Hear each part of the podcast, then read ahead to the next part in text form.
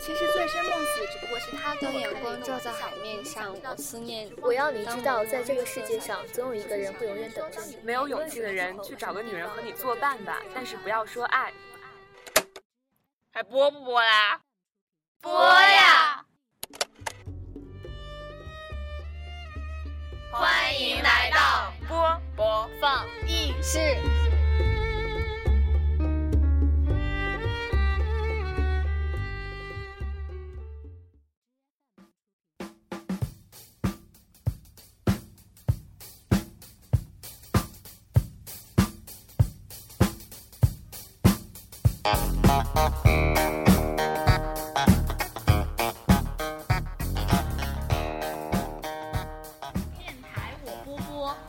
软话狠，哎，你们两个怎么一点都不配合呀？哎，不是，很为难他们，你知道吗？不是，说出来，说了我很脸红呀，你们这样。Hello，大家好，欢迎大家收听本期的波波小电台。呃，我是宫田，然后今天呢是大新年的第一期节目，先祝大家新年快乐。然后呢，今天我请到了几位我的高中好朋友，呃，陪我们一起来聊一聊，就是春节档一部就是比较火的电影《流浪地球》。先让他们做一下自我介绍吧，从从我们美丽可爱的渣渣先开始。渣渣小朋友，这样介绍我就不想回应你了。为什么四个人我还会冷场？天哪，我突然有点模糊。渣渣，快快先做一下自我介绍吧。大家好，我是渣渣。你我什么？然后我们的狂笑的什么什么同学，你叫什么什么大家好，我是 KK。？KK 同学，对对对还有我们的，大家好，我是回家放牛。你确定要用这个名字吗？没关系，没关系。外号回家放羊。我觉得我们的听众朋友会怀疑我交了一群什么样的同学，什么样的一群奇葩同学。开心就完事儿了。今年是，今天是新年第一期嘛，就是大家先先可以给大家送一下新年的祝福。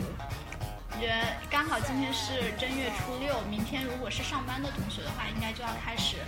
第一天，就是二零一九年第一个工作日了。呃，所以我祝所有同呃所有的小伙伴都新年大吉，工作快乐，然后上学的也能上学开心。然后你们可以给大家送一下祝福。嗯嗯，祝你们新的一年顺顺利利，身体健康，万事如意，恭喜发财，学业进步。可以吗就可？以跟背菜名儿一样背一堆是吧？啊那我们的 KK 同学，新年祝福：东方送礼摇钱树，西方送礼永安康，南方送礼成功路，北方送礼前远方，四面八方送礼全家幸福。厉害！厉害呀！你们这过年都是经历了什么样的劫难呢？背的这么溜，太厉害了！还有我们佳佳同学早日脱单呀！哦，你真是最好最好的祝福。那好，然后进入我们今天的正题啊，就是因为我实在是想了很久，不知道最近有什么话题可以聊。然后最近就是有一个电影比较火嘛，就是改编自大刘的《流浪地球》的电影版《流浪地球》。然后因为我们几个几个刚看了这个电影，所以就想跟大家来聊一聊这部电影。就是我首先想问一个问题，就是你们，就是我看完之后觉得这个其实还是属于一个灾难片啊，就是为什么在春节这么一个喜庆的日子里面，这部电影它可能会票房这么高？你们自己会喜欢这一部电影吗？那我们从回家放牛同学开始，天啊！这个名字介绍的我，因为这个好像是第一部国产的类似于这种大制作的科幻片吧。然后好像就是春节档第一天的科幻片就这一就这一部，然后其他的都是一些喜剧片。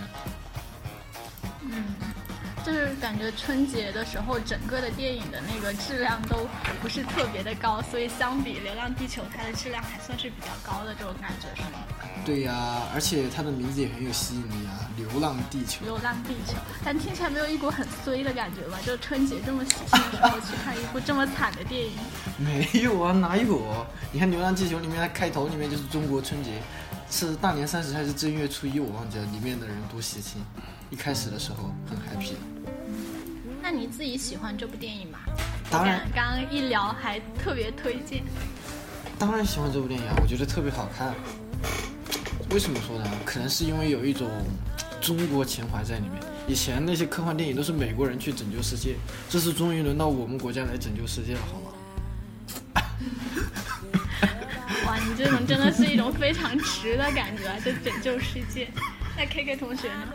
其实刚才你说在春节不适合看这种灾难片，其实我倒觉得这个无所谓，只要让地球把它看成一个灾难片，重要的好像不是它有没有灾难与否，是因为人类在面对灾难时候做出什么样的选择。就像片子里面的男主和男主他父亲为了拯救地球做出了牺牲，其实和春节这个意味还是有一点像的，一家人在做在共同做某一件事情，跟春节好像意味还是有一点像的。其实之前我也没有打算去看这部片子，然后这几天逛 B 站呀、逛知乎啊，发现网上都对它的评价蛮高的。然后今天下午刚去看的，发现还是一部挺好的片子。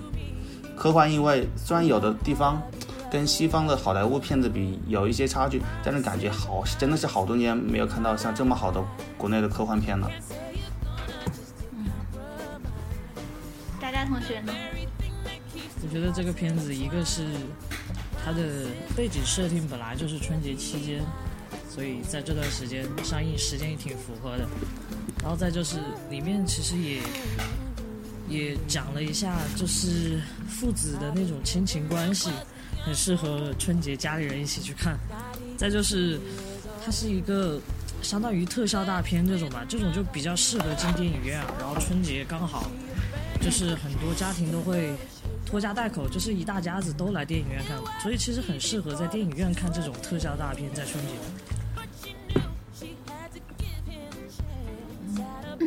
其实我我我之前就是我都不知道它是春节档上映，因为我感觉其实春节档这个点儿还是挺好的，就是因为感觉因为我我感觉我好像每年过年都会去电影院看一部电影，但是我感觉好像看的都是那种欢欢喜喜过大年的那一种，就看完了之后什么都什么都不记得。我就记得我去年好像前年看的什么《功夫瑜伽》，我就记得是张艺兴演的，其余的我什么都不记得了。然后我我所以我就觉得好像就《流浪地球》在春节档里面还其实显得还挺特殊的，但是。嗯，我我不知道，其实我感觉它整体的好评度还挺高的，但是我自己来说，我是觉得看着还是挺挺欣喜的，但是我我是觉得，感觉他没有就是夸的那么好，那那种感觉，就是嗯，就像我跟大家今天下午聊的时候，会觉得就是他的剧情上可能人物上面还是有一点点单薄，你们觉得呢？就是从剧情的故事上面来说，我开始最开始看的时候，我第一个感觉就是，呃，为什么？就是他们设定好了，为什么就是马上就会木星的这个引力就会把地球吸引进去？虽然这些好多都是涉及到那种科学的内容啊。然后第二个就是，既然科学家们都预测好了，就是既然就是这种把木星引爆的方法是就成功的几率为零，那为什么最后他们就成功了呢？就科学家他们经过那么多计算，都说这是一个是一个为零的东西，最后是什么？呃。大家的情谊感动了上天吗？我不知道，我不知道是我过于理性还是怎么样。其就是当时那个机器人不是那个 Moss，他说他是被那个刘培强烧烧掉的时候，他就说了一句什么人类还是无法挣脱情绪的那种什么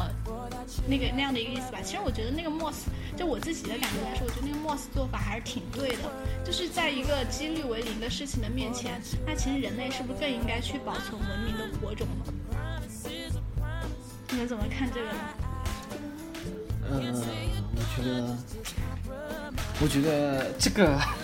可能涉及到一种人的那个结构问题吧，人的本质问题。就是我之前就是感，好像是我忘记是听谁说的，就是人为什么为什么能够称之为人，就是因为人处在那种神性与那种极处在那种极端的神性和那种极端的那个。感性中间就是处在极端的理性和感性中间，理性与感性并存。因为就是不是说那种，就是他们有时候那种上帝和神嘛，他们就是属于那种绝对理性，然后还有那种呃那个魔鬼还是什么什么之类的，就是属于那种，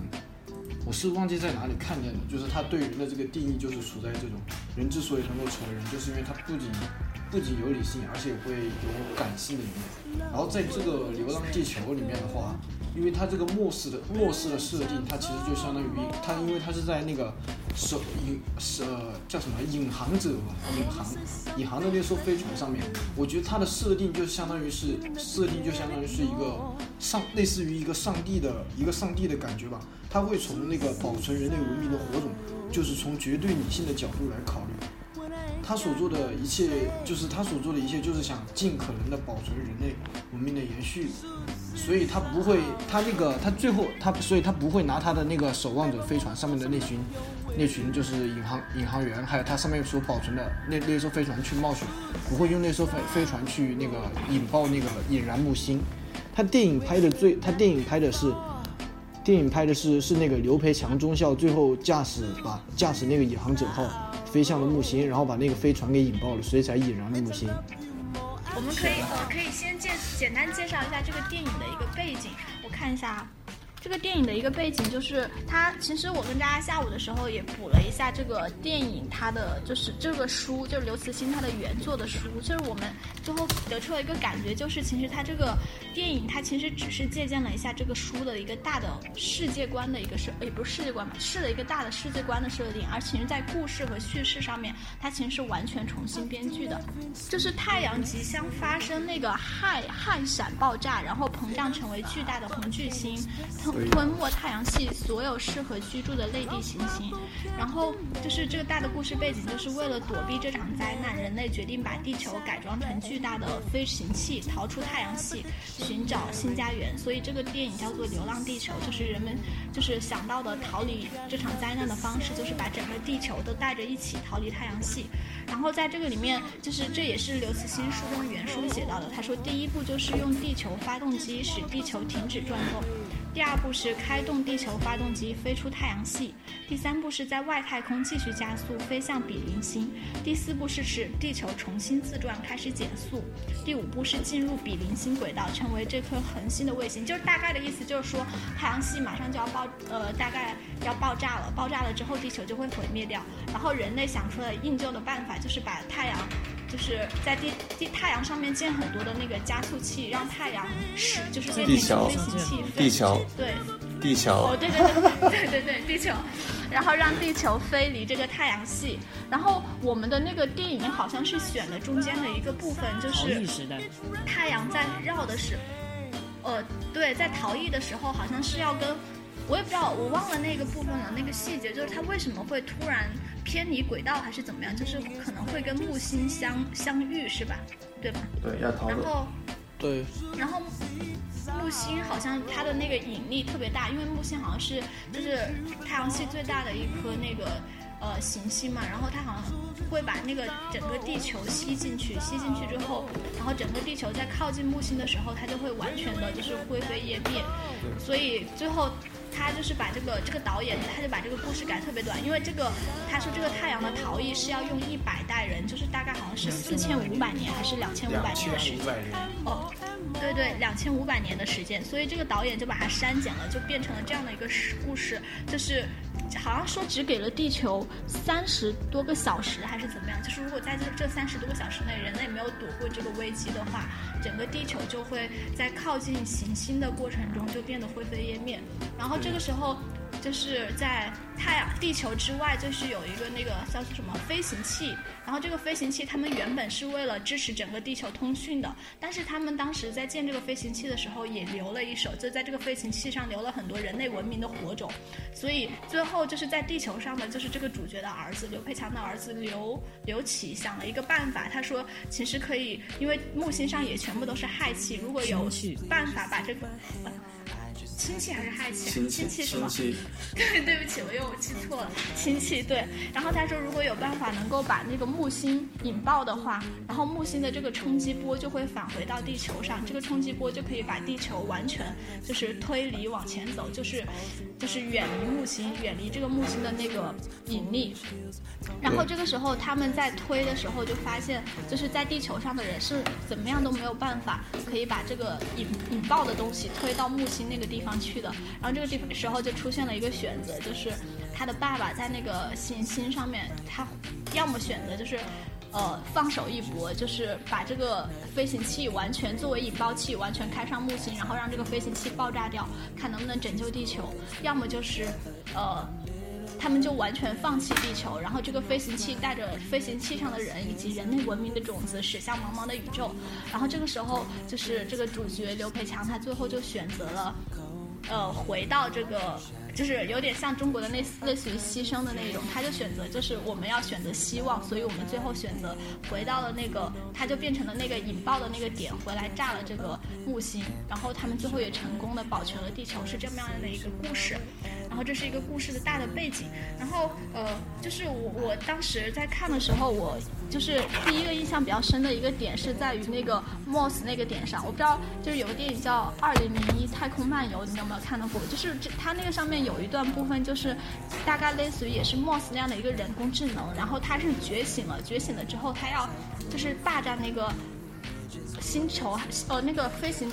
飞船还是怎么样，反正他就是对那两个宇航员实行了一系列的那种有点类似于谋杀的那个步骤。所以其实，在刘培强跟另外一个飞行员，我忘了那个俄罗斯的飞行员飞出去的时候，我就有特别老想到那一段。但最后其实他证明那个莫斯他其实只是就是听从了最高的指挥嘛，他并没有觉醒。但我其实对那个还挺觉得还挺神奇的。就是你们当时看那个有一个什么特别的感觉吗？其实我觉得那种才是真正的探讨，就是我看的一些科幻片里面比较会探讨的一些，就比如说人工智能会不会真的有自己的那种自主的意识啊那一种。哎，其其实看到这一点的时候，因为首先就是你们有看过那个什么，就是普罗米修斯的那个异形，你你们看过吧？啊，看过看过，我看过普罗米修斯，我还挺喜欢那个结局的。就是里面那个生化人，就是生化人，他不是也觉醒了自主意识吗？对不对？我当时看到那个末世的时候，我就在想，这个地方，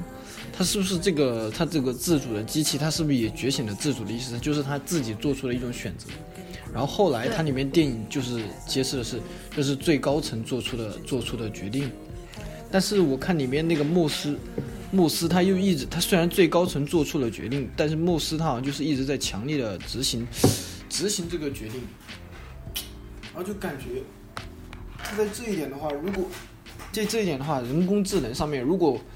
如果我在想，他如果觉醒了自己的意识的话，他会怎么去做出做出这个选择？是遵循遵循那个最高层的指令，还是说他会像？人类一样有情感，而不是像这种，像在电影里面他表现他他像在电影里面他说出的最后那句话，对，这就最后那句话就是人类永远不可能什么，哇实现那个什么理性完全理性这样，因为好多台词我都忘记了。其实他说最后最后这句话的时候，我在我在想他是不是有自己的思考？你们你们想想这句话对不对？如果是一个没有觉醒自己思想的人，他怎么会能够说出这样的一句话？就是能怎么能够这？这，这已经就是不像是那种最高层的那种指定了，就是他最后的一句台词，你们记得吗？就刘备想着要把人类永远不可能逃出理智。对，我觉得这这像是他思，这像他思，这像是他思考之后的一句话，就对刘培强行为忠孝做出一做出了一句评价。我在想，这个时候那个穆斯他是不是其实已经觉醒了自主的意识？哎，其实你们有记得前面一段，因为我之前有跟一个同学讨论，其实呃，就是他其实，在前面的时候，就那个刘培强，他不是要说要跟那个联合政府通话，然后想要说就是想要去做这件事情，但是那个时候通话突然被切断了。然后我我我自己的感觉好像其实那个时候就是莫斯把那个通通讯给切断了，他是其实是想主张判，就是就是保全这个飞船的嘛，但是最后他不是用那个酒把那个莫斯直接烧掉了，烧掉。了之后，然后换成了那个人工操控，人工操控之后他才跟那个地球取得联系，所以我自己的感觉就是他其实是在就是在后面的那个部分他已经完全是也没有按照联合政府的指令来行事，他就是按照自己的意志在行事，就是那个莫斯。就是切断通讯的那个过程，其实它就是一个自主行为的过程。其实我觉得这一点还好，因为它本身应该只有两个命令：一是救援地球，第二个在救援地球没有希望的执行下执行那个火种计划。当刚开始，它据它根据地球上已有的救援力量，已经判断出人类无法。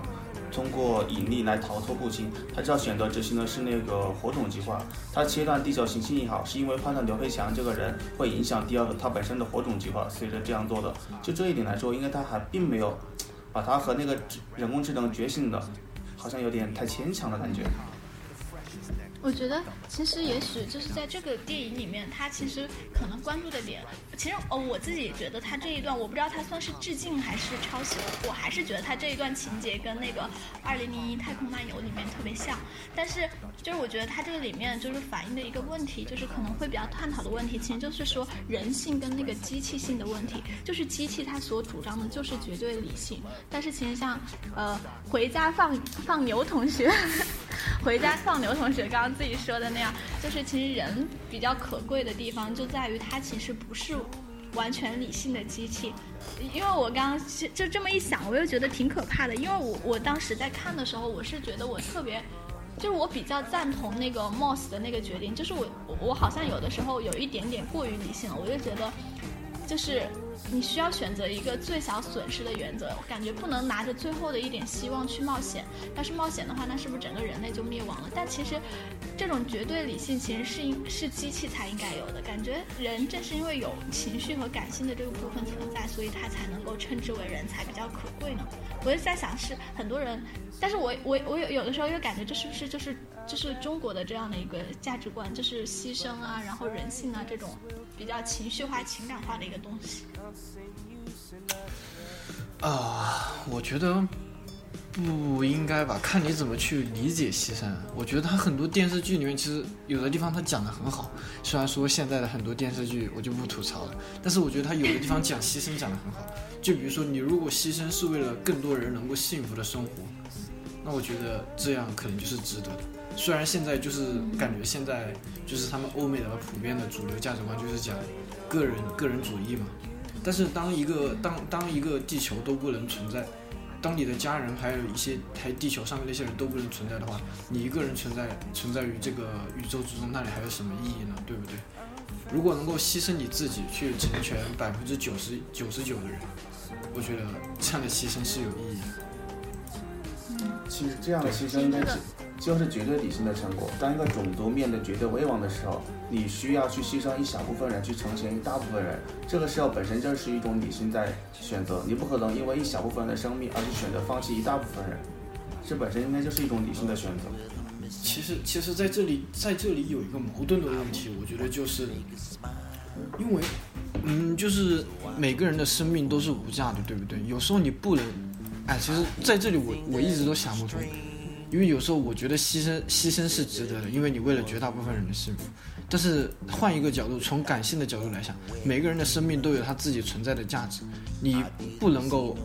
因为一些普世性的普，就因为一些普世性的就要求他去牺牲。你有没有想过，就是他牺牲之后，他所带给亲人的那种悲痛，该怎么办？对不对？其实你这个电影前半段那个主角，他的那个爷爷韩。韩驾驶员牺牲了一样，对，就是他。他当当时的时候是他牺牲，不能算牺牲。如果当时放弃了他，那么那个拉上去，然后因为那个主角就因此就跟那个王位上校，跟他王磊王磊上校发生了矛盾。其实当时看的时候我就不太能理解，一方面是关乎杭州地下人杭州地下三十万人，三十万人的生命，一方面是自己的爷爷，这个时候本身就应该有一种取舍在里面。而且他这个电影的设定，他不是下面有个地下城嘛？就是那个他爷爷，就是还有刘启能够进入地下城的资格，是那个是刘对，是他妈妈放弃了他妈妈。嗯，但是他爸爸当时选择放弃他妈妈，也是因为他妈妈的病可能没有办法救治嘛。对，可能没有然后他爸爸可能最后很心甘情愿的去当那个宇航员，也可能是因为，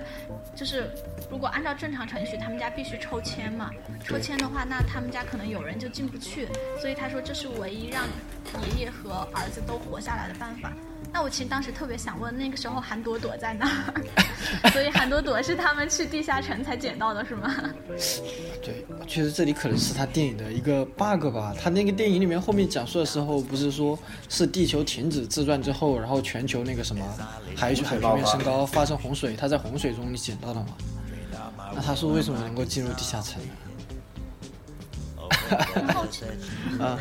反正这个我也不知道，我其实就是觉得他在这个，其实这个电影其实我觉得特效什么的还是做挺好的，就是叙事线的话，呃，可能我看有一个同学说他他的一个评论，他说就是爷爷跟韩朵朵这边有一条线，然后爷爷跟就是那个孙子这边，就是他们家这边也有一条线，然后他的那个爸爸那边就是那个呃、嗯刘刘培强刘培强那边又有一条线，他就觉得叙事线太复杂了。其实呃，我觉得其实整体来说，我觉得他的叙事其实还是挺简单的，就是他的每个人物其实还是比较扁平化的，就主要还是侧重于他们的那样的一种亲情嘛，以及我感觉他在里面也塑造了那种军人的那个角色嘛，就是王磊的那个角色，就是那种牺牲的那种角色嘛。呃，对我我是觉得它的叙事整体上来说，其实还是挺简单的，就是没有什么特别乱或者怎么样，只是人物还是整体就是比较扁平一点，就没有特别的有那种很矛盾、很纠结的地方。对对对，它就是围绕着一个目标，就是在地球那个发动机坏了，坏了之后如何重启发动机，然后分别从那个刘培强中校，还有刘启、还有王磊，还有他爷爷这条中校，然后就是围绕这一个目的，就相当于四条线围绕着一个点去跑，然后从这四条线中间又分了一些其他的小线。嗯，我感觉就是哦然后，嗯、呃，没有没有，你继续，你说完。没事，你说，我我我，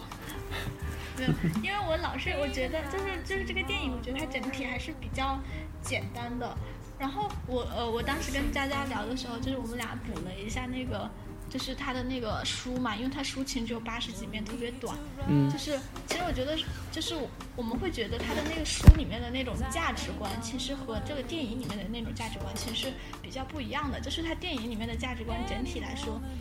正能量我觉。得就是因为他可能是电影，它需要叙事，所以它其实把故事集中到了一些个体，就是很很很具体的一个个体身上。然后他可能会讲很多比较小的事情，就是他们这样的一个家庭怎么样在这样的一个过程中去参与救援行动，以及最后怎样逆转，就是拯救了整个人类。包括有一种那种集体的精神，就是所有人都来赶来救援。就是那个虽虽然你知道那就是煽情的，但是我看到那里还是会很想哭，我也不知道为什么。就是你看到所有人都赶来的时候那个场景。对，但是其实，啊嗯，你说，啊，其实我看到那里也特别感动，但是有时候我在想，这个是电影，如果是真实的里面，如果是真实会发生这种事的话，就是人会做怎么样的选择？就是会想不会真的回来？对，想不出答案。然后还有那个就是，他是会就是就比如说太空中的刘培强中校，他是会继续执行火种计划，还是会选择就是为了那么就是几乎不可能。我有时候会在想这个问题，虽然它电影是带有一丝感性色彩，但是如果就是人类真的面临这样的困境的话，我在想就是，如果当时我们处在那个处境下，我们会做出怎么样的选择？你们呢？我可能做会出什么样的选择？我选择你说就是对，你说是作为那些已经离开的救援队会不会回去，还是说作为刘培刘培强，你会不会撞向那个地方？对，两个两个两个都有吧，两个都有吧，就是两个两个两两两个角色，两个角色你们都可以代入一下。然后，假如你们处在当时那种环境，你们会做出怎么样的选择？是会像电影里面那些人一样吗？前者在车救援车上的话，肯定会选择回去，因为当时已经没有的没有别的选择了。你与其在绝望中死去，不如在希望中等着奋斗希望中已经灭亡。如果在那个太空中的话，我可能不会像刘培强那样做，因为你那个时候已经不是一个人了，你背负的是整个人类文整个人类文明的延续，你不可能拿人类所有几千年的文明去赌一个微乎其微的希望。这个时候可能会选择保留火种吧。渣渣呢？沉默的渣渣。如果是救援队的话，肯肯定可以牺牲自己，但是如果是在空间站的话，还是选择文明的传承。实我其实我觉得救援队那里，就是你看着回去挺感动，但其实像他们很多人在车上说的，反正这七天的时间我也赶不回家嘛，而且你。而且我当时看的时候，我比较想吐槽的一点，我希望不要有黑子来骂我。就他们老说回家回家，就当时地球都变成那样了，他们回的家是什么样的地方啊？他们能回哪儿啊？我都搞不清楚。就是就包包括他那个刘启跟韩朵朵也一直说回家，但是就是那个画面给的感感觉他们的那个地下城已经完全毁掉了呀，所以他们要回哪儿？对，其实啊我当时看到这个地方，我也我也很纳闷，我不知道就是我觉得回嗯，嗯，我就觉得回家那个说的有点尬，可能是一种希望的那种吧，就是他们想要宣扬的那种希望的精神。可能只是想家人团聚吧。因为你当一个人在面临死亡的时候，你总想回一个熟悉的地方看一下。就比如说这边有老人在临近死亡之前，总想回家去看一看，这应该是一样的，把自己埋葬在自己最熟悉的地方。苏轼不是有一首诗吗？此心安处是吾乡。在一个住，那个他的儿子是那个儿哎那个儿子我叫什么我又忘记了，就那个主角刘启，刘启，刘启他其实是一直生活在地下室的，他在外界只待了几年，而在地下城待了十七年。对于他来说，他家更多是在地下城那里，因为是他那里是他生和他的姥姥还有他的妹妹生活了十七年的地方。反正其实我刚刚就是说，从一个很局局外的角度来说，如果我是刘培强的话，我可能很希望他所谓的带着人类文明的火种，什么奔向遥远的地球，呃，遥远的宇宙，就像那个《三体》最后什么那个那个感觉一样，什么晨星啊、和平天明啊、什么奔赴啊。但其实我觉得，如果从作为就是我自己带入的那个角度来说的话，就是如果我看到我的家人或者我的朋友都毁灭掉了。我觉得我可能一个人是很难活下去了。就我觉得这种事情真的是需要非非常坚定的意志力的人来做。我觉得，所以我觉得这里有一个 bug，就是我看《三体》的时候，我感觉就像他们当时《三体》选面壁计划的时候，他们就会选这个人的就意志力一定要强啊，或者怎么样的。就是他们既然做了这个火种计划，他们当时挑候选人的时候，怎么会把刘培强挑进去啊？我觉得刘培强一看就是那种特别顾家、心特别软的，就就就完全就不会做出这种牺牲来啊，这种感觉。所以其实，啊，嗯，他电影里面的设电影里面的设定好像是刘培强中校他们根本就不知道火种计划，只有莫斯和高少数高层知道。对，就是我知道只有高层知道，但是就是高层他们既然知道这个计划，所以他们在挑人的时候，就是如果真的走到了最后这一步，他们就是肯是不是需要挑一些？呃，不过也还好，因为他们本来正常的话也不会，就可能没有想到会出现这样的事情吧。本来刘培强都可以回家了，对就是我觉得要是我的话，我可能也会奔向死亡吧。就是我觉得，就是你说你一个人带着整个地球的文明活下去，或者你们几个人，就是几个互不相识的人带着地球的文明活下去，多多孤单啊！那就要看他的使命感有多强了。你看，就像就像回家放牛同学前两天跟我们聚会 说的一样，就是你想找个人出来吃个串儿，你都找不到了，都走了，太惨了。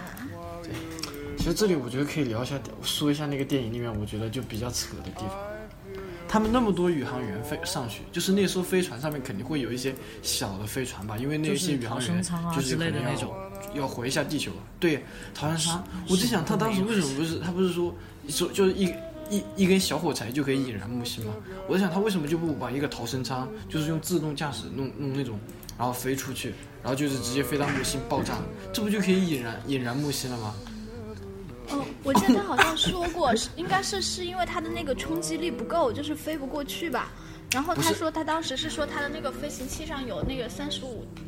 35万吨燃料万三十五万吨的吨燃料，对，然后他说他那个燃料的那个呃喷射能够产生五千多公里的那个火焰。他不是当时说他那个地球喷上来的那个东西差了那个五千公里。差了五千差公里，五千多米嘛，所以他们最后选择的那个计划是让那个地球喷射的那个火种去点燃那个飞行器，然后用那个飞行器的那个波去点燃那个木星，好像是那个意思，因为他那个木星那个三三十五万。吨的那个燃料，他说爆炸刚好可以产生辐射，但是大概五千多米的那个，就是那个爆炸波还是什么的，我不知道啊，我不知道是不是那样解释。是这样。虽然原理不太懂，但是是这样的。是这样。嗯，是那那就是关于这部电影，你们还没有什么比较印象深刻的细节啊？因为其实我觉得这部电影，嗯啊，我我其实我觉得还可以，还行，就相比春节档很多电影。但是其实因为我我喜我比较喜欢看那种叙事比较细一点的，或者在科幻上就比较打动我的。但是我觉得这部电影它其实主要的着力点其实还是在于这种奉献精神这些点上面。而且还有一个可能我的本质比较悲观，我觉得这部电影写的实在太积极了，所以，所以我看的时候其实没有什么特别多印象特别深的点，就是还有什么点会比较戳戳中你们？其实看这部电影的时候，我哎啊你先你先。没事。其实看这部电影的时候，我一直在想，那个联合政府到底在哪里？他们是不是对联合政府？他他们说那联合政府在哪？对，他到底是在哪个位置？在地球上，我觉得他们已经不在地球了。他们说那个刘飞翔他们才是最后的火种，我怎么感觉那个联合政府已经在一个比较安全的位置了？啊，我觉得他们应该就在地球上，不在地球，不在地球，我感觉我怎么看都不感觉。我也感觉不在地球。对啊，我感觉他们是已经走了吧？感觉没，他为什么说他们是最后的火种呢？如果他们已经走了，所以我就觉得这里不太科学啊。没有，我觉得联合政府应该就在地球上了，他们肯定是与人类共存亡。你要按照这个整体电影的设定来说的话，我就是看的时候感觉不太对劲，感觉联合政府好像已经是跑路的样子了。不然的话联政联合政府好像跑路了。不然的话，你他们俩这种，你们俩这种思想不太对啊，朋友。你他中间有一个细节是这样的，在那个穆斯已经屏蔽对地面通讯的情况下，联合政府还是能跟跟那个跟那个刘培强通电话，说明他穆斯屏蔽了地球上面的通讯，那说明那个通讯只能是在在宇宙其他的位置发过来的呀。不是有这个细节吗？当时我就在想，既然地球通讯被屏蔽了，那联合政府是从哪里发的信息？然后刘培强哪接收到了，哪个部分呢？他最后他他最开始，最后屏蔽了那个地球的那个信号通讯之后，是那个刘培强用那个酒把那个莫斯给烧掉了，烧了之后他开了那个不是在那之前在那个之前就已经跟那个，在那个之前就已经跟那个联合政府已经接上头了，已经在聊了。然后联合政府刚开始他提出这个提案，他拒绝了他。那个用九霄是他最后的操控，是在这后面的位置。那是莫斯帮他连接上的呀。莫斯跟他说：“他说你以为我是想叛逃吗？”他说：“不是的，其实是我是听从联合政府的安排，然后给他看了那个联合政府的授权书。然后这个时候刘培强跟他说我要跟联合政府通讯，然后莫斯就帮他连上了呀。等一下，让我记，我是不是记混了？请你们不要这样对待政府好吗？联合政府还是很好的。天呐！而且里面里面有句话一直让我印象深刻，我还查百度了一下，就是没查到答案。他不是就是后面他不是一直说，你知道为什么加加林时代不允许带酒上太空吗？为什么呀？你们知道吗？而且这个梗我没有太懂，但我觉得它应该是就是一个调侃的点吧。啊，就是可能就是说，就是就是暗示这个酒后面肯定会有什么用途。嗯，其实还有一个点，它其实是是就电影其实是借那个刘慈欣书中的一个点，我不知道渣渣有没有记得，就是希望这个点，就是他们一直在强调的。对，对，包括那个韩朵朵最开始上课的时候，他们老师在给他们讲啊、你觉得什么是希望？呃，然后那个时候韩朵朵说，我可能就想上外面去看一看。到最后，就是他在做那一段广播，就是为了号召那个救援队回来的时候，呃，不是微博上还有一个特别热搜嘛，叫做帮韩朵朵重写台词大赛，就觉得他最后那段词儿太烂了，说要把它重写台词。但是我其实觉得，我觉得这个电影它没有把那个希望真正的那个含义表达出来，就是我感觉我可能还是像网友们说，就是他那个词儿太烂了，就感觉还是有一点空喊口号的意思，就是什么，就是我们人类最后的希望，就是那种感觉。我不知道，就是渣渣在看那个原小说的时候，你有你有你有注意到那个点吗？就是那个希望那一段。我其实更喜欢，哎，渣渣又掉线了吗？我其实更喜欢原著小说里的那种设定，就是，就是即使在知道之后要发生这么大的灾难，大家都可能毁灭的时候，人类其实不是一条心的，它也分为一些，它就分会分为不同的流派，然后甚至对立的非常厉害，为此打仗。闹人命这种，我觉得这种设定才比较真实一点，这才是现现实是吧？而且我觉得希望它是在有对立的情况下才显得更更珍贵吧。就是当一个观点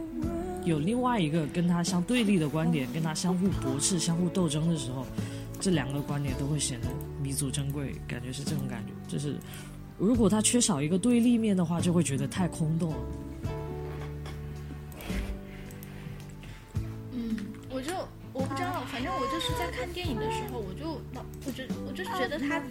就是我很反感他讲希望这个东西，有一点特别像空喊口号一样。但是其实我我在看小说的时候，我我看到他写了这一段话，我是觉得，就是我觉得他其实没有把刘慈欣想要表达的希望表达出来。刘慈欣写的是写了一段，我看一下，他说：“你听着，亲爱的，我们必须抱有希望，这并不是因为希望真的存在，而是因为我们要做高贵的人。希望是这个时代的黄金和宝石，不管活多久，我们都要拥有它。”就是我我不知道，我不知道你们。看没看过《三体》？就是记过记住里面有一段话，就是说，就是不是给予文明以时间，而是给予时间以文明。对，就是这句话还挺有名的。就是就是你明明就知道，可能马上就是世界末日了。就是就比如说在这个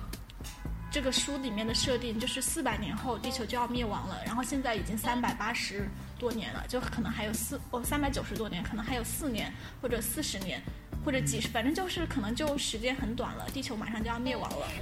地球是否真的能够逃离这样的一个灭亡，其实是未卜的。然后在这个《流浪地球》里面，他们很多人就就它里面就写了一个人就想要自杀，就是就是就是每天就活在一种特别想要自杀的这样的一种情境中。所以所以我觉得大刘所要说的就是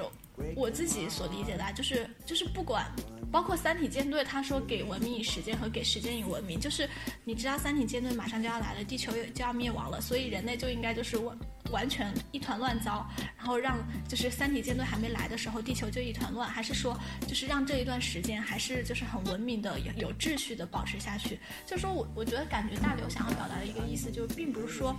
哦什么就像电影里面空喊我们要抱有希望，我们对未来要有希望，而是说就是不管未来是什么样。子，就比如说，就像他自己说的，并不是因为希望真的存在，即使明天就是末日了，即使真的毫无希望了，就是你还是要很有希望的活下去。我感觉他想要表达是这样的一个意思，就是那种无限的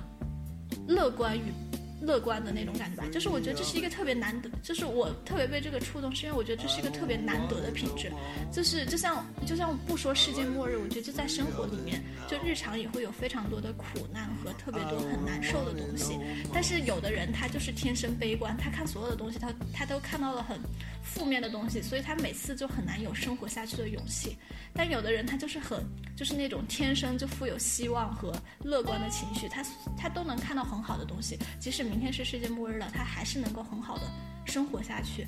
所以我觉得我自己感觉这个才是刘慈欣在这个书里面所要表达的那种希望的本质，或者说是我所理解的那个希望的本质。就这种希望会让我看的比较舒服一点，比电影那种空喊的希望让我更舒服一点。就你们的一种感觉呢？你说到这个，让我想到了那个《海上钢琴师》。知道吗？你这个思维跳跃是够大的。没有吧？我不知道我是不是记错电影了。就是说有部电影里面，就是他是那个什么，他们坐船出海，然后是那种游轮吧，就是那个坐船出海，然后有钢是里面有一个钢琴师，啊，就是那个结果那个海船遭遇了海难，然后所有人都慌着什么逃难，然后那个钢琴师就很体面的坐在他的钢琴前面，弹完了一首弹完了一首曲子。就很享受完了生命的最后最后一刻，啊，那个泰坦尼克号里面也有这个情节啊，就是当那个船当那个船断成两半，然后就是所有人都慌着逃难的时候，对吧？有一个乐队他在那儿就演奏了演奏完了自己生命中最后一首最后一首曲子，对，这就是人对待，我觉得这就是可能就是你所说的这种乐观与希望，就是人之高贵所在。对，就是你在对待那种灾难时候的你的态度，像他们像这种能够很坦然的去面对即将到来的事情，并且能够不让它影响自己的心境，然后去完成自己，就是知道自己将要迎来自己的可能最后的时刻，然后但是自己还能够坚持去完成自己生命中的一件事情，这可能就是你说那句那句话，不就是那个你说大刘在那个《三体》里面强调那句什么？给文明以时，给时间以文明，对吗？嗯，是这个意思，对吗？我我我，对对，我是觉得，对我我，因为我觉得这个点其实是那个他的原作品跟那个电影连接起来的一个点，但是我觉得其实电影把它就是弱化了，就是我感觉电影里面的希望好像真的就是那种我们可能还有活下去的希望的那种感觉。我觉得这样这样说就太浅浅薄，对太太空洞了。对，对，前，你这样一说，好像前者就像《老人与海》里面，前者好像是一种生而为人的生而为人的高傲。就比如说，你面对危险的，你不管危险是否来临，你始终积极向积极向上；而后者，你好像总能抓住那一丝稻救命稻草一样。其实就是面面对灾难的时候，然后去逃难，这不仅仅是一个不不仅仅人类会这样做，所有的动物都会这样做。你面对灾难去逃难，就是说明人跟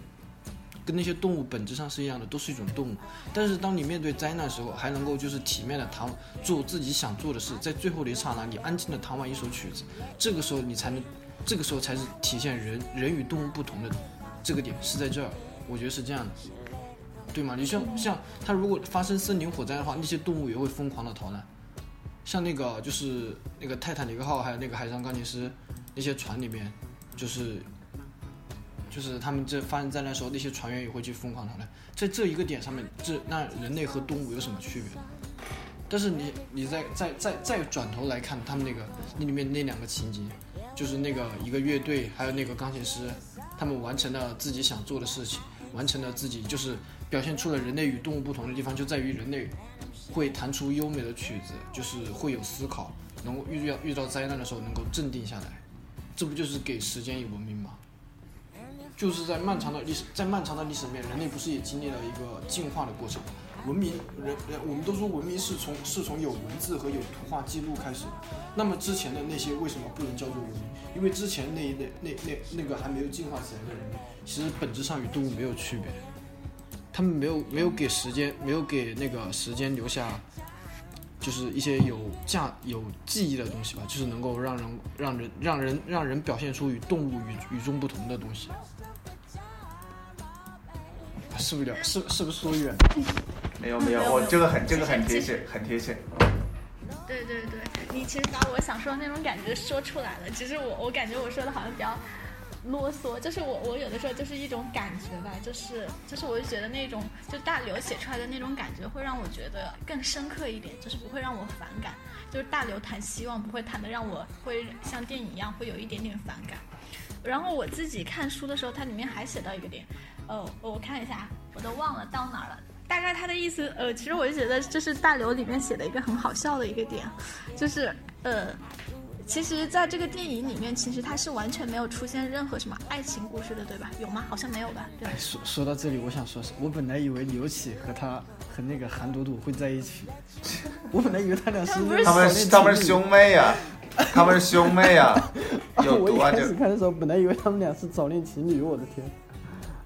早恋情侣哦，我开始也以为，因为最开始的时候的确没有出现韩朵朵这个人嘛，对呀、对吧？完全没出现。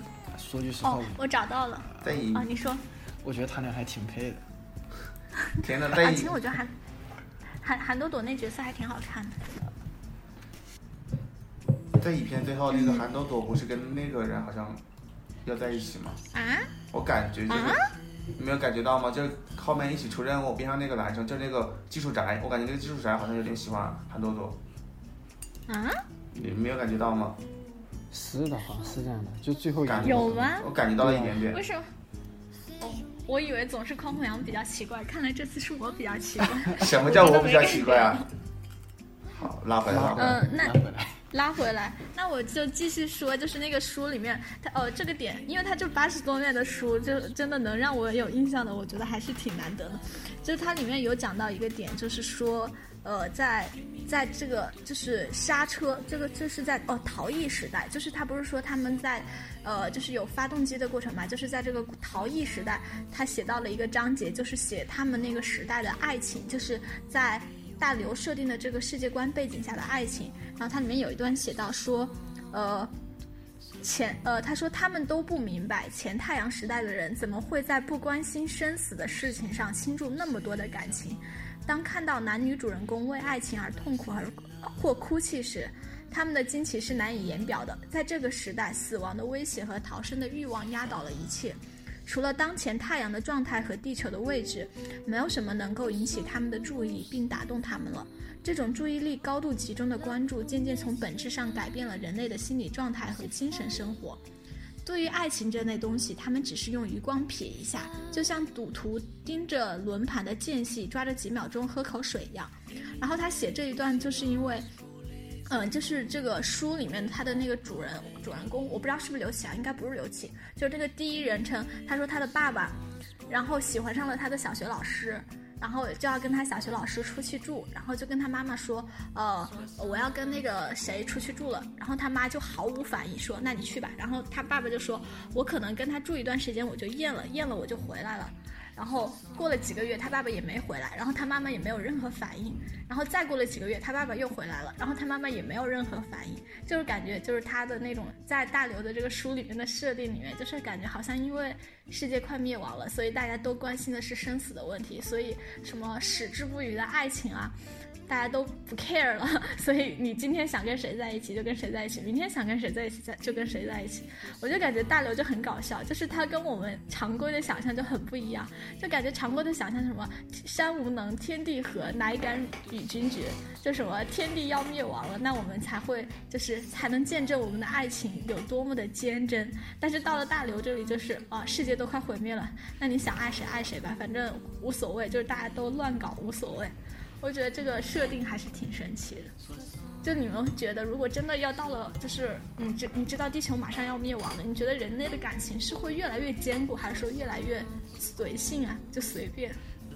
其实我觉得可能是随便吧。刚才你说的第一时间，我就想起了社会存在决定社会意识。你当时处定那样的一个社会社会背景之下，你不可能指望当时那个社会的主流思想还是积极向上的。在一个处于一个随时会死亡、随时会有生命危险的大环境之下，对人的精神冲击无疑是巨大的。你不可能要求在那个时候要求每个人还是积极向上的，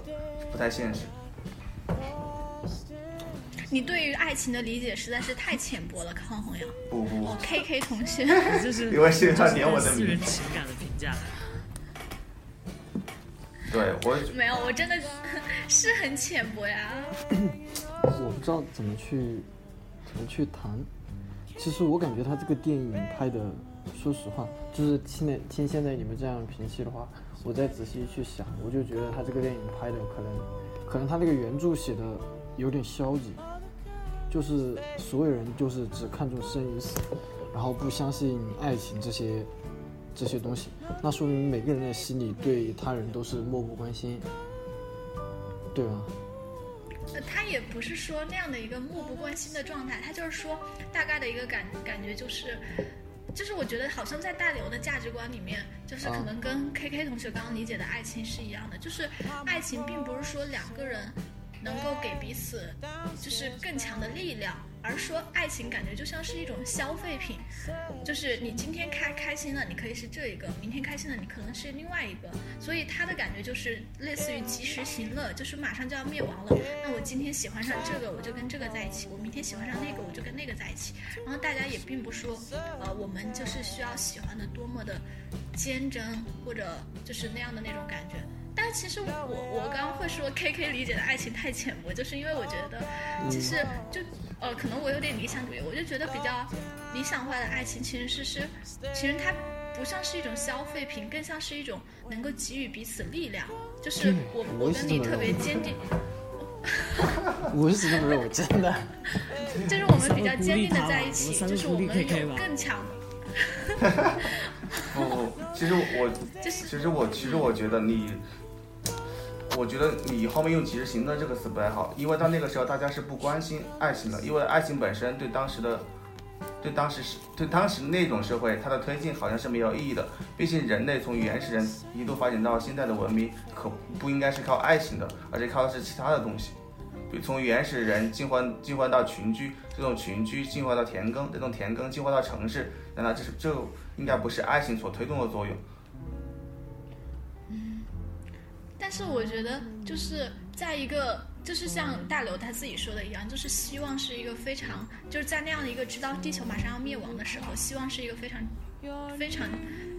非常稀缺的东西。我觉得，就是如果有，就是我我理想里面的爱情的存在，它其实是会给人希望的。就是即使知道地球要灭亡了，但是就是有这样的一个人，两个人一起来。走下去的话，其实会是让你觉得活着还是有意思的。就是即使要灭亡了，活着还是有意思的，而不是说什么我今天喜欢上一个，就是我就会呃换一个，就或再换一个，我就感觉好像我不知道，就是今天我跟佳佳聊的时候也聊到，就是大刘他写了很多呃女性角色都比较扁平化，然后我感觉他对爱情可能有有有有什么误解，我感我觉自己的那种感觉。我感觉你说这两个点完全不对立啊，并不并不是说你在面对生死危机的人类灭我存亡的时候就一定要对爱情的怎么怎么怎么样，而是因为那个时候它已经不重要了，完全不在思考范围之内的。这个时候需要有更重重要的事情来做。就比如说，当一个四个人在某种险境的时候，难道还去管谈情说谈情说爱吗？这个时候不应这不应该更齐四人之心去度过这个难关吗？爱情本来就作为一种上层建筑，你是一定要在保证它一定的基础情况下，你才能去考虑啊。那个时候根本就不是他应该考虑的东西，我感觉。我想换个换个换个角度来理解一下你们的问题。其实把这个把这个问题就是往上再深一点的话，其实就是 K K 同学所说的那种及时行乐的爱情观。我觉得把它的更更深层次一点，就是我理解的就是他们这种爱情观更多的是爱自己，就是说让自己开心就好对，了。爱让自就是选所有的，就是在所选择所有的事情，让自己开心就好了。如果你是觉得跟一个人终老是会让你比较开心的方式，你就选择跟一个人终老。你选择你觉得你会不断的喜欢上不同的人，你就不会啊、这样理解我觉得也挺好的。然后然后我然后再顺顺这样更顺顺着这个，奇怪了，没有没有没有，你先先听我先听我觉得更奇怪了，你先你我觉得你先听我说被张思在了沟里面去了。好 好好，听一听。你先听我说完，K K 同学不要急。就是这种这这种这种价值观所带来的，它更多的是爱自己，爱自己的价值观的情形下，在这个电影里面表现出，就像你们原著里面说，人会更多的去关注生与死，因为这是与每个人都息息相关的问题，对不对？当当如果没有生的希望的情况下，就是他就会因为就会比较容易绝望。但是如果你如果对他人的爱胜过于爱自己的话，你就会他就会为为一点点的希望去努力，就像他电影里面拍的那样，刘培强中校因为爱爱他的儿子，然后韩朵朵韩朵朵因为就是爱他的哥哥刘启，还爱他的爷爷，然后还有那个技术长，还有那个王磊中尉他们爱他们的队友，所以他们就会为了那个地球，那就为为了挽救地球而拼命的去努力。如果这个时候就是就像他其他那些像那些逃跑的队员一样，他们只是出于自己的关爱，只是出于爱自己，只是去关注这个生与死的问题的情况下，那个牧师的全球播报已经让他们绝望了，已经让他们绝望了。我觉得最后韩朵朵那句话其实是唤醒了唤醒唤醒了他们内心对于他人的关爱，而不是而不是仅仅漠视漠，而不是仅仅只关注在自己，所以才让他们有力量去重新返回来，跟着他们一起去挽救地球。我是这么我听了听了你们的聊天之后，我我想觉得你把更深的。我觉得你把这个爱情这个本身放大化了，爱情不等于关爱，像后面的多花请他人来救援，这是一种人类在生与死之间关注的是整个群体的生与死，而并非单纯个人的生与死。这两者的关，后者要比前者宏大的很多，而且层次也要高很多。而且你把爱情这个本身这个概念放大化了，爱情是两个人之间的事情，而关爱而是整个人和其他人或甚至三四五整个人类群体之间的事情。后种是一种爱，但它并非是爱情。但但其实一个人能不能去爱，就是就是跟他对别人的爱，跟对就是爱人的爱，我觉得都是一样的。就首先看他有没有爱人的能力啊，对吧？对呀、对，我两两种两种爱并非是同一种感情。虽虽然不是同，就比如这么说啊，就我们不是有句那个俚语嘛，什么为兄弟两两肋插刀，什么鬼？怎么瞬间变成了什么？热血青春片？而这种这种对对兄弟的爱和你对那种和和那种对那种母亲对儿子的爱，就比如说那个之前零八年汶川地震，它不是有那种很多就是不可能发生的奇迹嘛，就那种母亲保护自己的儿子，这种我觉得这种爱本质上是关这种关爱本质上是一样的，就是因为有了有你有了有了这种爱，所以才能迸发出那种别人不可不可能想到的力量。说起来，我倒觉得是这个，比起像他们生活的那个年代，我觉得更是比起爱情，我更关注你的生与死。嗯，K K 同学是成大事者，不拘于儿女私情。天哪，我现在都没搞懂，我这完全是怎么一回事？渣渣呢？我要听听你的看法，我继续一个赞同者。哇，我要我要跟他们两个一起孤立你。你凉了呀？凉凉。算了凉凉，我听我听你们讲吧，我听你们讲吧，我保持缄默。没有，不用不用。那我们进入下一个话题，也不是下一个话题，就是书，也是书里面，就是我印象比较深刻的一个点，其实是在电影里面完全没有体现的，我觉得也不会体现的，就是它可能是一个比面比较负面和消极的。大家应该记得，就是就是他们就是这个主人公，就是书里面的主人公我，他后来是娶了一个老婆嘛。然后他老婆在有一次观测的时候，发现就是已经过了三百多年，但其实地球太阳是没有任何变化的。渣渣，你记得吗？就那一段，就就是因为就是他们最开始是说太阳那个氦氦闪爆炸嘛，它会不断的膨胀。然后但是他们最后隔了三百多过了三百多年之后，他们观测到就很就很多平民他们自己观测，最后观测发现太阳没有任何变化，所以他们就开始觉得这是一个巨大的谎言，就是他就是就是政府。创造了一个巨大的谎言，谎言就是为了获得独裁，然后他们就开始，开始就是来反政府嘛，然后就把政府的那一群人，就是它里面写的特别可怕，就很多人平民都开始武装暴动，甚至想要把那些几百年前的科学家都拿出来鞭尸的那种，然后把那些现在活着的那些。科学家还有那些联合政府的人人员都放在了那个，就是他们当时不是设定就是那个地表特别冷嘛，就让他们活活冻死了。然后特别讽刺的一刻是在他们冻死的那一刻，那个氦闪爆炸发生了，然后整个地球又变成了一片炼狱，是是那样吗？渣渣，我记得好像是吧，对吧？有有一些人存活下来，但是很大一部分人都死了。对，对对。所以其实我觉得这个也是，呃，大刘特别喜欢用的，就是，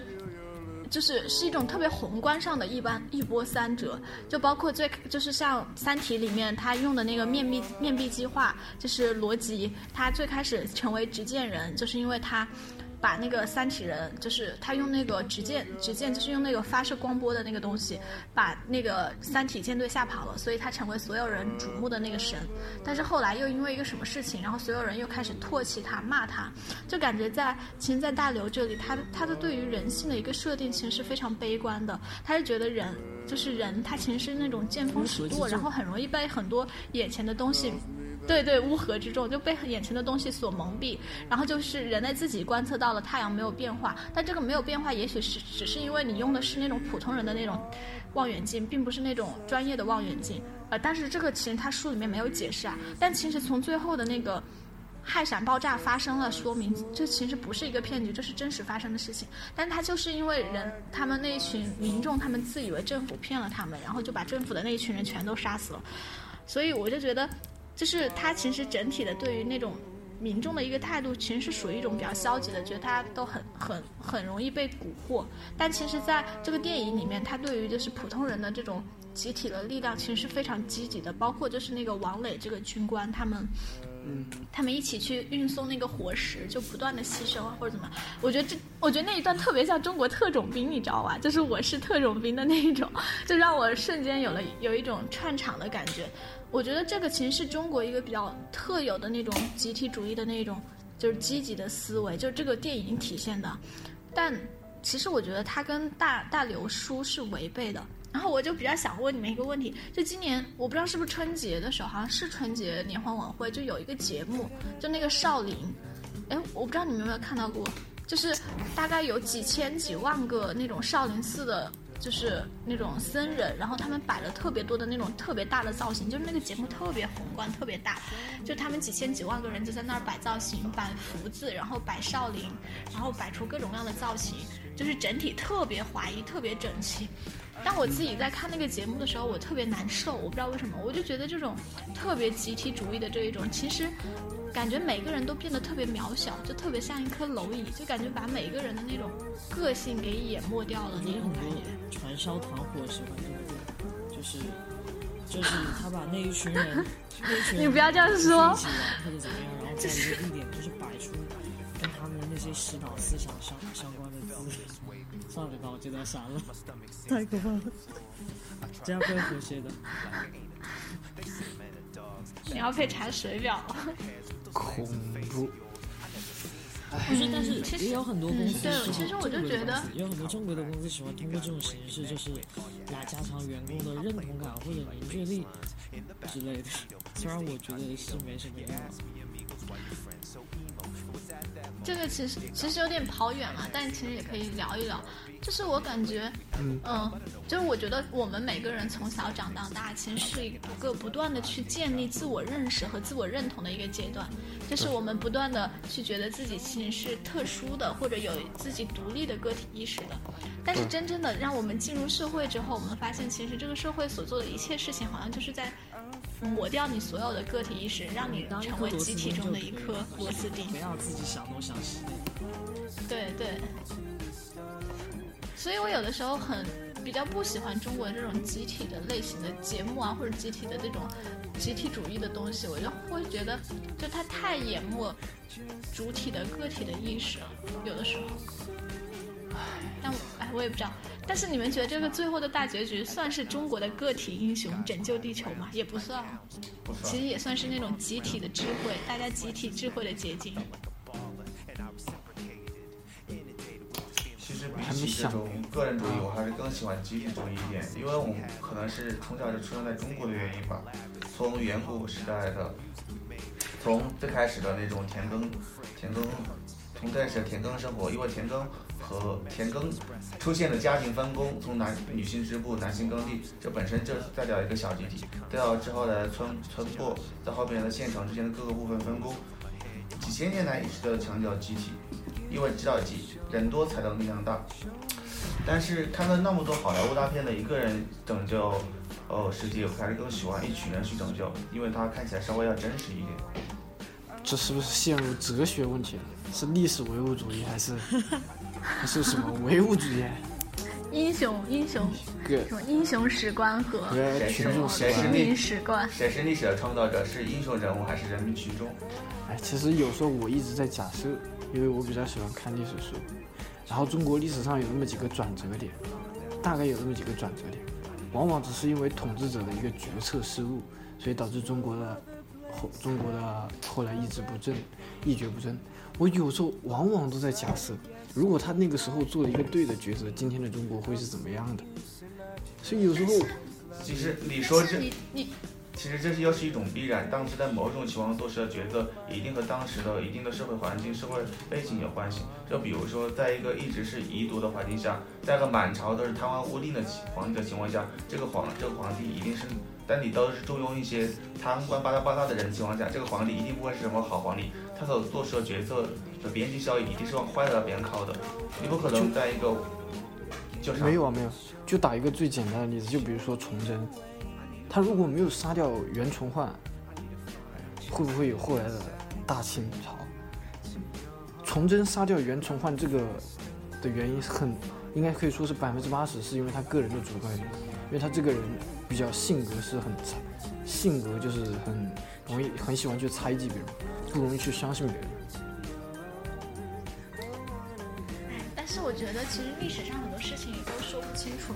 本来历史就是。因为我在看很多历史的时候，我还是觉得历史是不可知的，因为你毕竟只有记载下来的材料嘛。对对对，是的，是的。哇，这谁说的呀？好经典！难道是玉林吗？不，是是以前的人说的。对对，我们只是引罗辉老师。这这句话也说的好多了。嗯。所以其实哎，英雄史观和平民史观都哎无所谓。不过，我觉得也许，反正我可能是因为正处在这个年龄吧，就是在不断，就是去探索自我的一个过程，所以现在是属于个体意识比较强，所以我还是觉得，就是我是不太喜欢，就是太，就是太集体主义的那一种价值观的那种方式。然后，你们有什么想说的吗？然后我们那就进入下一趴，最后一趴。可以可以。最后一趴就是想聊一聊，就是类似于科幻电影，就是你们喜欢看科幻类的一些电影吗？就是去去探讨未来是什么样的这样的一个类型的电影。喜欢呀，我特别喜欢看那种聊人类起源的、探索未来的科幻电影，呃，不，人类起源不算是科幻电影吧？普罗米修斯呀，异形呀。啊，哎，这两个算吗？我也不知道。他那看说渣渣算吗人？人类是被创造出来的，是被那个造物主给创造出来的，所以对他们就寻找有一点关系，有一感丢丢的关系。感觉这个要回到，呃，就是如果写论文，就是要回到概念界定，什么叫做科幻电影？就是我我自己我没有查任何文献啊，就我自己现在理解的科幻电影，我感觉就是去探讨未来会如何，这个是我所理解的科幻电影。所以我好像从来都没有把《普罗米修斯》《异形》这些放在科幻电影里面。那我们是不是可以集中论点放在人工智能这个上面？哎，其实我觉得也不止啊，我觉得大刘很多，我我我特别喜欢大刘的作品，我是今年看的，我是今年把《三体》一口气一个暑假全部看完的，然后我觉得看完，我我我我后来。我就看了好，我就一起去找了好多科幻电影看，然后我其实人工智能类的我也还行，我我也比较喜欢，但是我没有那么喜欢。我最后发现我好像最喜欢的还是大刘这一类的，就是有一类科幻电影，它是就是从宇宙观来出发嘛，它就是把地球放在整个宇宙中来讨论嘛。就大刘基本上大部分都是这样嘛，就是包括这个《流浪地球》，它是太阳要爆炸了，然后地球要逃离太阳系，然后《三体》它是说就是宇宙有三体舰队要来入侵，到最后包括什么黑暗森林法则，就是整个宇宙其实有很多不同的文明。然后呃，我后来就是又去看那个《星际穿越》，然后还有那个呃，二零零一太空漫游，比较喜欢科幻电影，是因为就是当你看到世界这么大，就是这么这么大的时候，你就会觉得你的很多小的烦恼都不值一提，不不论是地球是好的或者是坏的，就是生就是是那种生灵生死存亡的时刻或者怎么样，我是觉得，就尤其是我在看《三体》的时候，就是大刘构造的那个世界观实在是太大了，就是真的是包括他还创立了什么宇宙社会学，我当时还说我如果以后有这个专业，我一定要再回去重新读博士，就很想读这个专业而且而且？而且这个是很难得的，好吧？就是你我我在看那个，我不知道《流浪地球》跟《三体》哪本是在前面，哪本是在后面啊？就是《流浪地球》里面有一段特别搞笑，他说，呃，到了这个时候，艺术和哲学之类的教育已经压缩的最少了，人类没有这份闲心，这是人类最忙的时代。对，都学了理工科，就是在这里大大刘觉得，就是拯救地球的肯定就是理工科的，什么就比如说李一这种程序员，但是在《三体》里面很难得，他拯救地球的是罗辑，是一个学宇宙社会学的，而且他最后用拯救地球的方式是一个。就是那种理论规律，类似于一种规律，就黑暗森林法则嘛，对，就有点像一个社会学的理论。所以《三体》真的很难得，好吗？就是大刘把那个人类人文社科的专业放的这么高的地位。哦，继续回来，跑远了。就是我自己特别喜欢，就我自己特别喜欢科幻类的电影，是因为我觉得就是它能够让你看到，就是有一点仰望星空的那种感觉吧，特别浩渺的那种感觉。宙虽然我也不知道为什么，对，虽然我也不知道为什么现在的那种科幻电影大多数都以那种人类的那种灭绝为主啊，就感觉大家对人类的未来都挺悲观的。然后你们就是如果会比较喜欢，就是科幻电影是为什么呀？就是喜欢它的那种无边际的脑洞吗？还是什么样的感觉？喜欢，因为科幻电影本身就是代代表着一种未知的东西。看科幻电影，喜欢去感受那一种未知，是属于你脑洞之外的视觉，去看一看另外一个人的脑子里面的世界是什么样的。我对这一方面比较好奇，从中还可以知道一个人对其他事物的看法，一个人的三观很容易在这个里面未来所一个远离城市之外的地方表现出来，对这些蛮感兴趣。但是除了科幻电影，其余的电影也可以达到这个效果呀。就是任何一个电影都是一个导演、编剧，就是很多工作人员他们脑海呈现的东西在呈还有一个未现出来。还有一个未知的世界，科幻电影在这方面表现的比较明显。回家放牛同学和渣渣同学呢？我比较喜欢看的科幻电影，其实可能就是关于人工智能这一方面的。因为我觉得人工人工智能，就比如说那，就是你们应该有看过那个《超人插派》渣派插派吧，茶派什么东西？超人茶派啊，，没有，应该是应该是两三年之前的一个一部贺岁我。都第一次听说。哦，我之我之前看的人工智能的，好像有什么 I Robot，好像是那个谁放的，好是那个像还是老袁给我们放的。对，哦，威尔史密斯这个这个电这个电影我也看过，但是我印象然后还有那个，呃，《银翼杀手二零四九》这些。啊，我我也看过这个，我也看过这个，但是我对《超能查派》这个这个电影印象比较深，因为为什么呢？它其实大致的一个就是给你们这么讲吧，就是它是讲南非开普敦很混蛋，然后就有很多机器人警察，然后有一个程序员，有一个程序员他设计了一个程序，让这个让一个机器人产生了自主的意识，他有自己的情感，然后有自己的思想，他会去思考一些就是有自己的思思索，有自己思索事物的能力。为什么？因为我喜欢看这类电影，是因为我一直在想，就是按照现在的这种生物科学的解释，我们我们每个人就是我们每个人就是一个一个精子加一个卵子的结合，就是就是一个细胞的结合体。但是我在想，就是因为每个人都会有自己的思想，然后仅仅的就几个就无数细胞的结合体，就会产生人这种人这么复杂的动物嘛？因为细胞都是一些比较简单的结构嘛，就人的这种思人人的这种思索事物的能力到底是从哪里来的？我一直就比较好奇这个问题，所以我就会比较关注人工智能这一方面。我在想，是不是会真的有一天能够人类能够让那种机器人它们有那种能够自己去思索、自己去计算的能力？我觉得这是一个很神奇的东西，因为现在不是说现在的科学它只解释了自然界的百分之三吗？还是百分之多少？其实很多都是未知的。可能我对那个什么我是谁其实我对啊，对我对那个我是谁，我从哪里来，我到哪里去这个终极命题比较感兴趣。其实我对我其实觉得很多这种科幻电影，所谓的科幻电影，其实最后也是回归到这种哲学命题的，对，不管是人工智能类的还是什么样的，对他们基本上都是围绕着我是谁，我从哪里来，我去到哪里对这样的一个故事的框架来的。然后我还对那种外星科幻电影比较感兴趣。疯狂外星人们，变变开玩笑。变变形金刚，变形金刚好吧？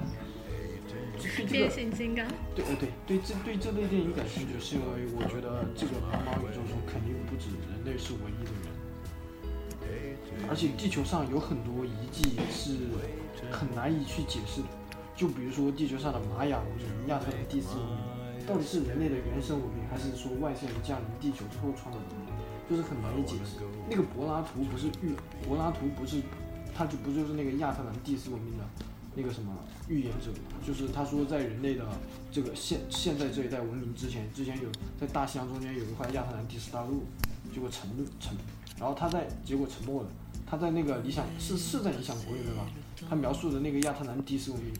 那个科技科技特别发达。其实大家大家肯定都知道这个事情。然后然后我就在想，他这个亚特兰蒂斯文明是不是，它是不是不是现有的原生人创造，是由外星来客创造？然后人类就是地球，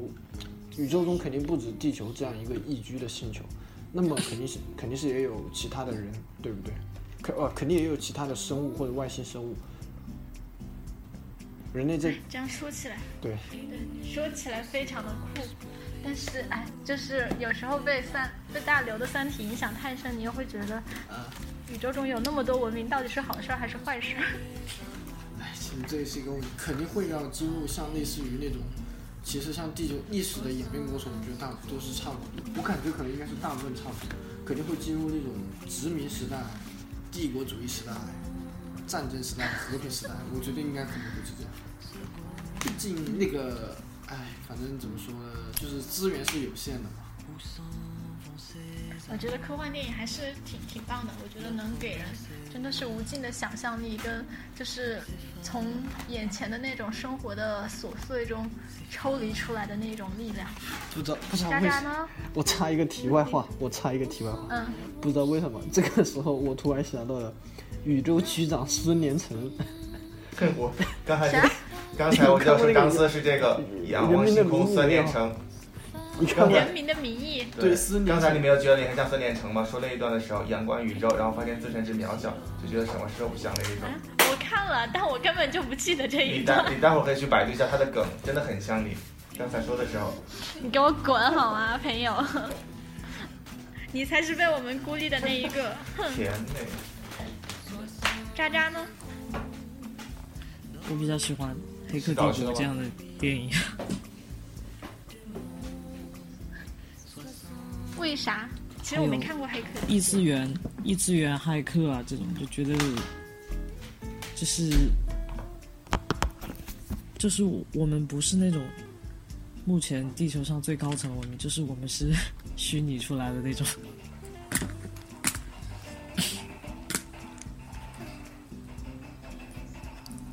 就有点类似于平行时空这种类型。不是，就是相当于，就是相当于我们所在的一个世界是一个更高层的他们的游戏一样的，就是对，就是那种就是那个盒子理论吧，好像就是这样，就是他他们说，看我们，就像像我们看蚂蚁啊。对，还们看我们无常主理论，就像我就是们看蚂蚁，就是我们的。规律都是指我们所发现的规律理论，只是他们的一时兴起。就打因个比方为你们知道，哎，这是一种绝端、绝端呃绝对的荒谬啊！感对，觉这个太极没端。没没，你们知道那个什么叫叫做那个什么乌比乌什么东西？就是一个乌乌托比斯环，乌托比斯环对乌托比斯环，就是莫比乌斯环就可以。莫莫比乌斯环，对，我都忘记这个名字是什么了。莫比乌斯环不是平行空间的理论吗？对，它是是指的那个那个环子，不管是怎么样的，好像都是前后可以连接起来的。它正面就是反面，反面就是正面，是这个意思吧？就是是通的，它不存在正反没有正这个概念，反的概念。不存在正和反这个概念，好像是。他说这样的纸袋只有一个面，就是指单侧曲面，没有正反面的概念。然后一个小虫可以爬遍整个曲面，而不必跨过它的边缘，就是相当于折叠空间，就是就是它运用到那种宇宙的那种理论，就是说，就宇宙中它它就是我们现在应该是好像是三维空间，对不对？就是他们不是在那种天体悬崖里面，它还有四维空间，他们就认为在宇宙中有那么一处折叠的地方，就比好像是黑洞，我记得好像是黑洞理论，好像是这个，我也不知道，好吧，我是一个文科生，黑洞理论好像就这这个地方就是折叠的，就可以就可以进行时空穿梭。其实之前我好像看到有很多，我不知道是电影还是书啊，反正我感觉我去年下半年看了很多乱七八糟，